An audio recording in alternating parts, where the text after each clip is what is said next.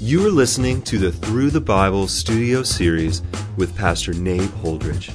Join us as we continue our study through the New Testament book of John. Here's Nate. Well, today, as we turn to John chapter 7, we are, of course, in a section in the Gospel of John where we're seeing Jesus opposed. In those first few chapters of John, we saw him presented, but in chapter 5, we definitely took a turn into a section of this gospel where there are those who are opposing Jesus and his ministry. Most notably, this began in the fifth chapter when he healed the man at the pool of Bethesda on the Sabbath day. And this bothered the religious leaders, especially when Jesus compared himself to God the Father and said, Because he works on the Sabbath day, holding the universe together and such, so must I also work on the Sabbath day. This infuriated them, and so there was an undercurrent of hostility towards Jesus. In John chapter 6, the people began to turn away from him popularly. Not all of the people, but many of the people, because his teaching began to be more radical and he was resisting their efforts to name him as their king.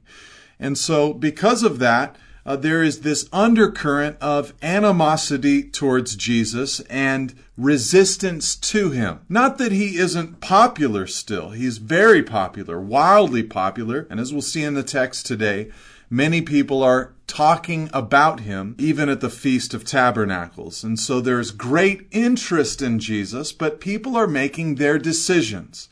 Is he someone worth following? Is he someone worth listening to? Is he someone worth uh, receiving? Or ought we to reject his ministry, his message, and his person? And so things were horribly unclear for people. They did not know what to make of Christ. And what I want to take you through here in John chapter 7, as Jesus responds to the crowds at the Feast of Tabernacles, is I want to take you through various elements that Jesus declares about himself that if we understand these elements, we will then be able to understand Jesus more effectively. If we don't understand these things, then we'll be scratching our heads when it comes to Jesus. He will be confusing to us. We just won't get him. And so let's check these things out uh, today. It says in verse 1 that after this, Jesus went about in Galilee. Now, this is probably a long stretch of time. There is at least six months or a year in between the end of chapter 6 and the beginning of chapter 7. Jesus spent nearly a year ministering in Galilee, and of course, this is the portion of his ministry that the other Gospels, Matthew, Mark, and Luke,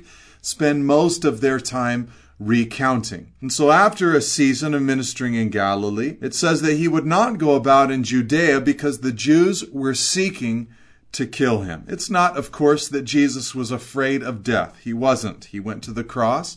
It's merely that his time had not yet come. Now, the Jews' Feast of Booths, verse 2, was at hand. Now, the Feast of Booths was a wonderful time. This was a major festival in Israel, celebrated there in Jerusalem as well, and an incredibly happy festival. It did not carry a somber mood, but a celebratory uh, mood.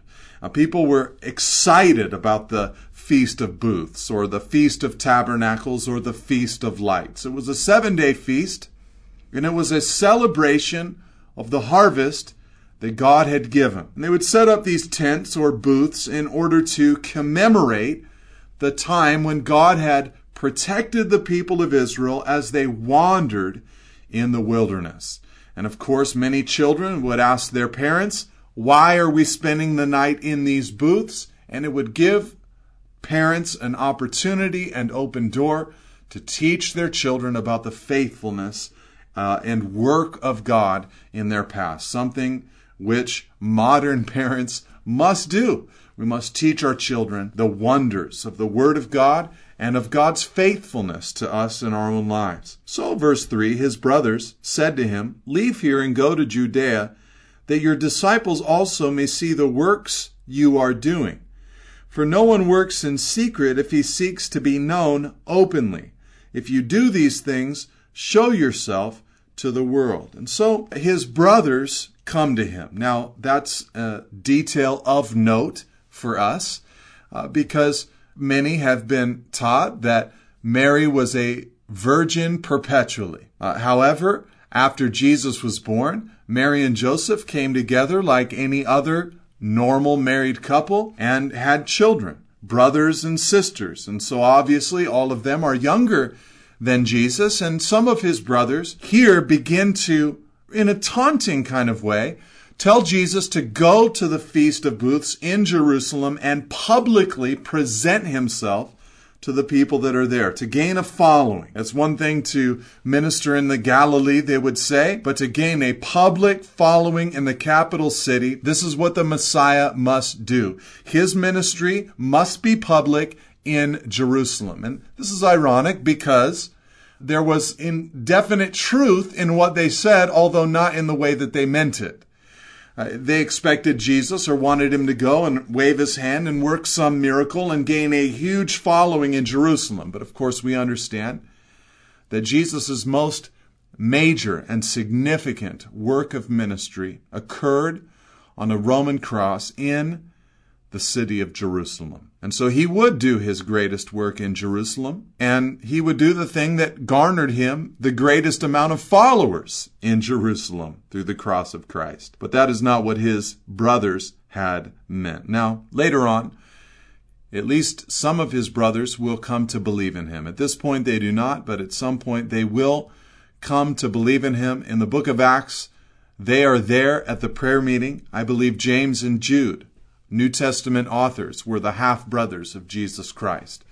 And so a change is going to take place, but not quite yet. Where it says in verse 5, not even his brothers believed in him. And Jesus said to them, My time has not yet come, but your time is always here. In other words, you can go to the feast whenever you like. I'm governed by a thing called my time. When Jesus prayed in John 17, he said, Father, the hour has come. And so Jesus was very conscious of the will of the Father governing and over his life. But for his brothers, he says, You're free from these restrictions. The world, verse 7, cannot hate you, but it hates me because I testify about it that its works are evil. You go up to the feast. I'm not going up to this feast, at least not in that public manner, for my time has not yet fully come. And after saying this, he remained in Galilee. Here's the first thing I wanted you to see as far as what we should understand about Jesus and how, as we understand these things, it helps us figure him out to a fuller degree. And it's simply this you really aren't going to be able to make sense of Jesus unless you understand and know the mission of the cross. Take his brothers, for instance. Here are these men who obviously grew up with Jesus. They'd had great experiences with Jesus. Jesus lived in sinless perfection in their midst, was a godly man in their midst. Yet, in the middle of all of that, the brothers of Jesus did not believe in him. You see, it's one thing to be nice. It's one thing to be kind. It's one thing to be good. But that in and of itself does not lead a person to belief. It is the message of the gospel, the cross of Christ. He had yet to die on the cross, and so his brothers had yet to have something to truly, really believe in. But secondly, take the world. Jesus says there in verse 7, he says, The world hates me because I testify about it that its works are evil. Stand alone by itself, it would make sense. If Jesus is just some man coming into the world and walking around and saying to the world, Your works are evil, it would make all the sense in the world for the world to hate him. However, when the cross is understood and someone realizes that although, yes, he does declare my works to be evil,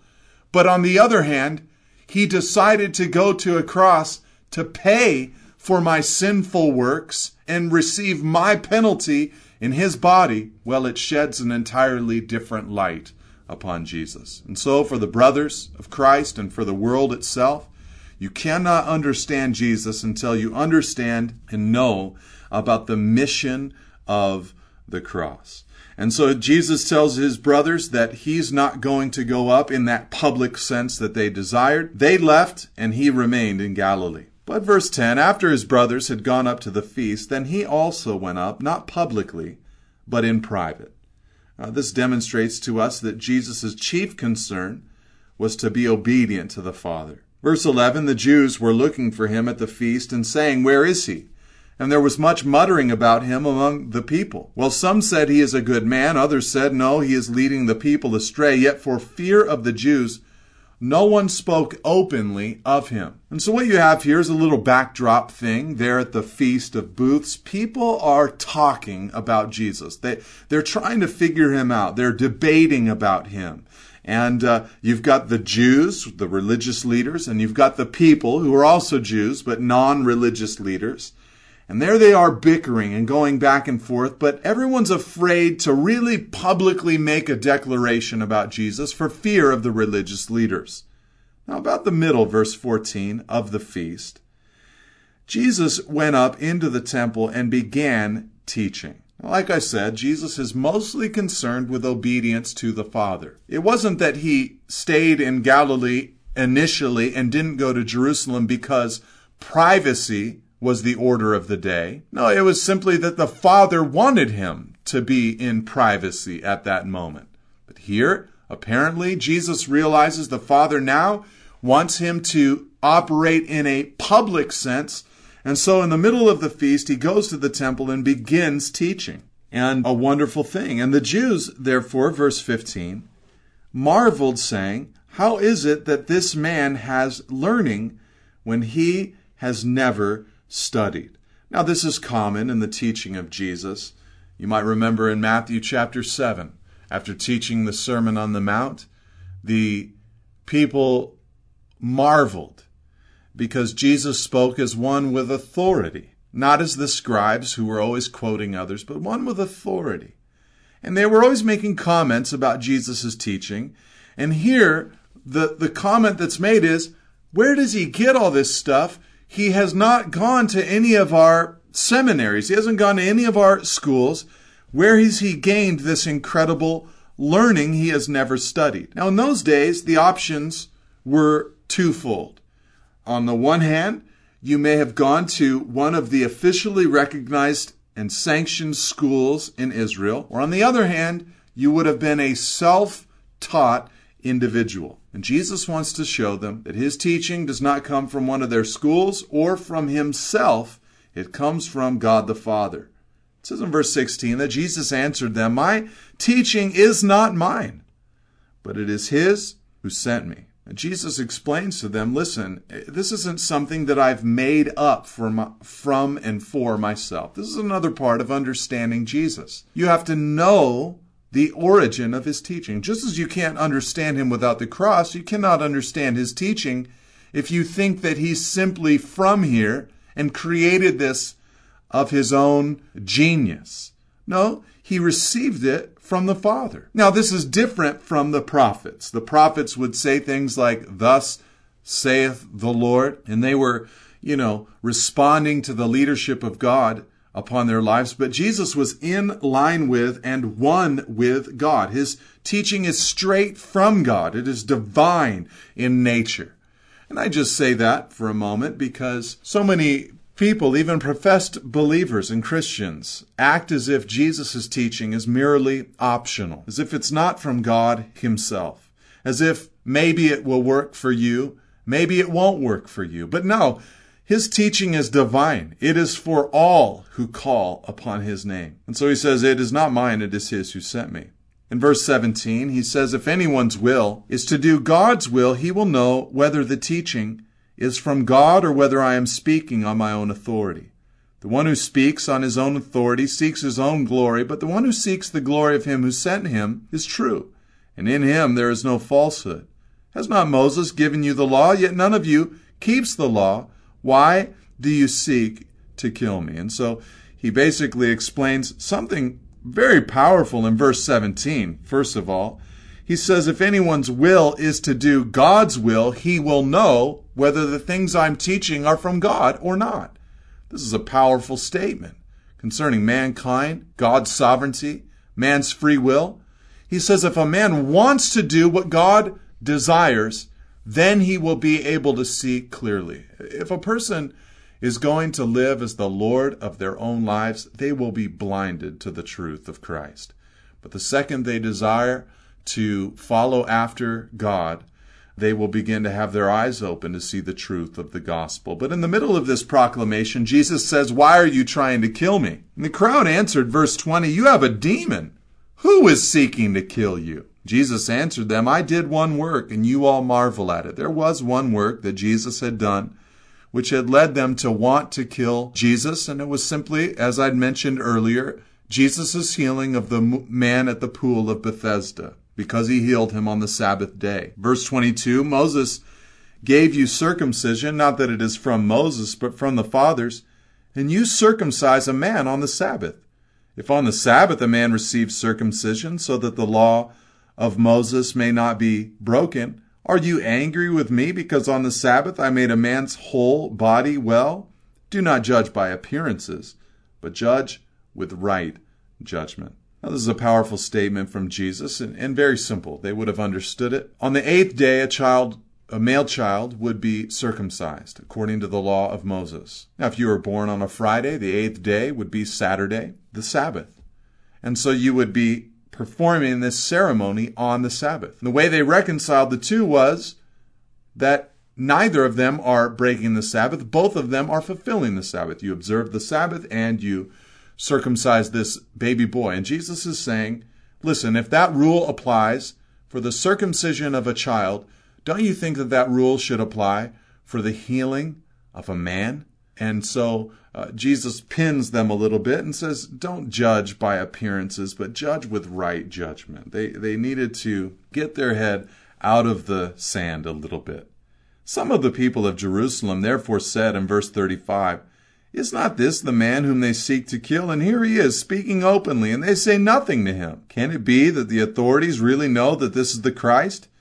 But we know where this man comes from, and when Christ appears, no one will know where he comes from. This had become sort of the accepted thought of many that they would not know the origin of the Christ when he appeared. And of course, this is again ironic because they think they know that he is from Nazareth when in fact he is from Bethlehem. And even if they had known he was from Bethlehem and thought that he was from there, the reality is that he was from heaven. So Jesus proclaimed as he taught in the temple, he said, You know me, and you know where I come from? A little bit of a challenge there.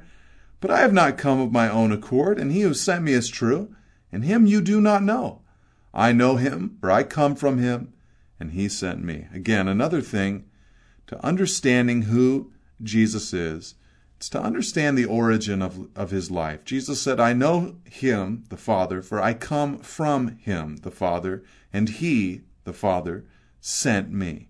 Get to know the origin of Jesus' life, to realize where he's come from, to realize his, his goal, and to realize what it is that he is doing. I think so often one of the complaints that mankind has against God is watching the evil and the horror and the atrocity that is experienced in this world.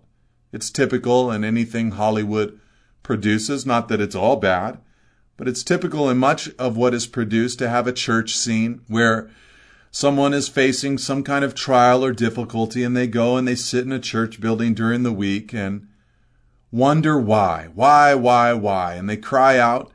The priest or pastor asks if they can pray with them, and the person says, What's the use? And the implication, of course, is, Where was God in all of this? Why wasn't he moving?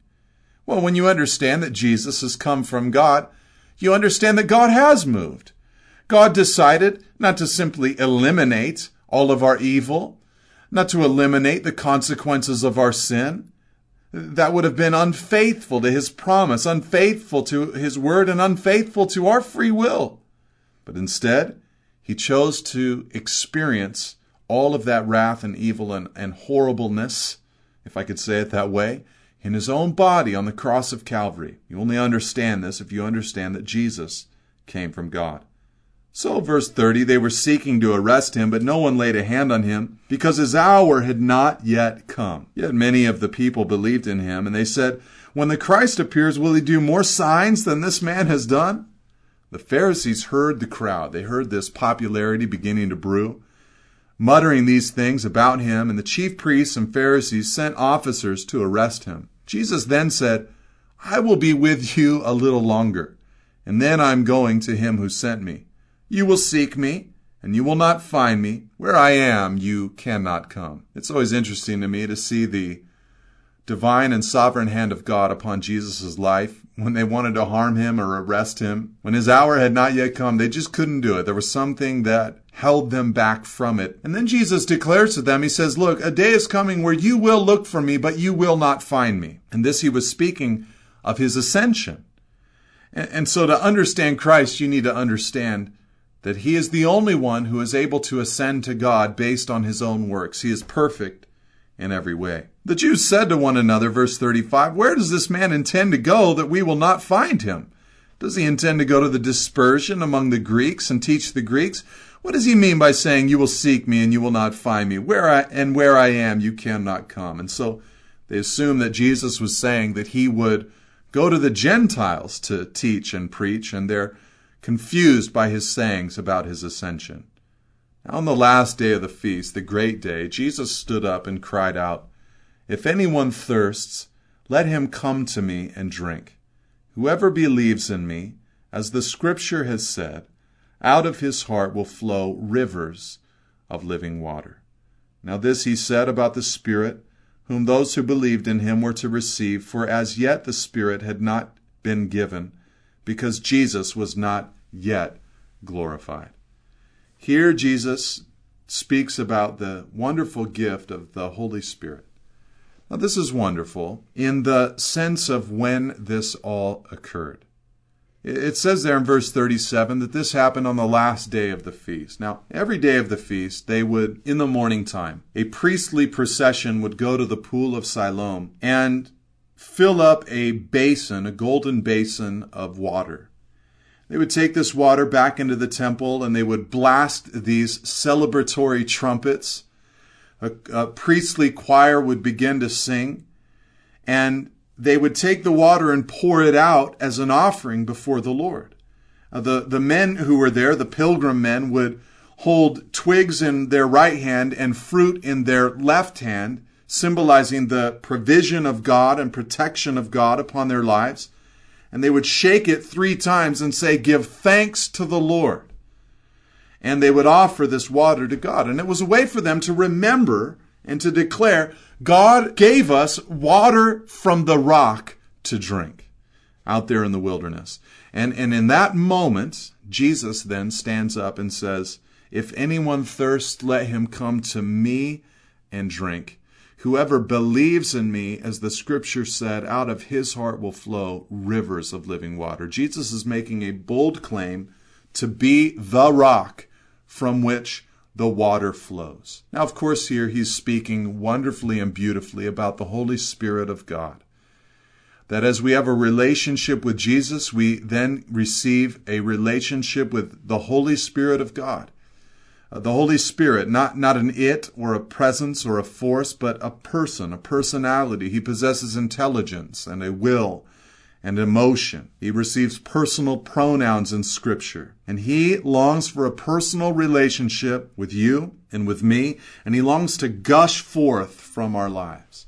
And when we fellowship with God and spend time in his presence, and spend time cultivating our relationship with him through worship and the receiving of his word, through prayer, fellowship with others, the Spirit of God is stirred and he begins to gush forth from our lives in such a wonderful way. And to understand Jesus, you need to understand that He is the source of that living and wonderful and abundant water. But an amazing claim uh, from Jesus.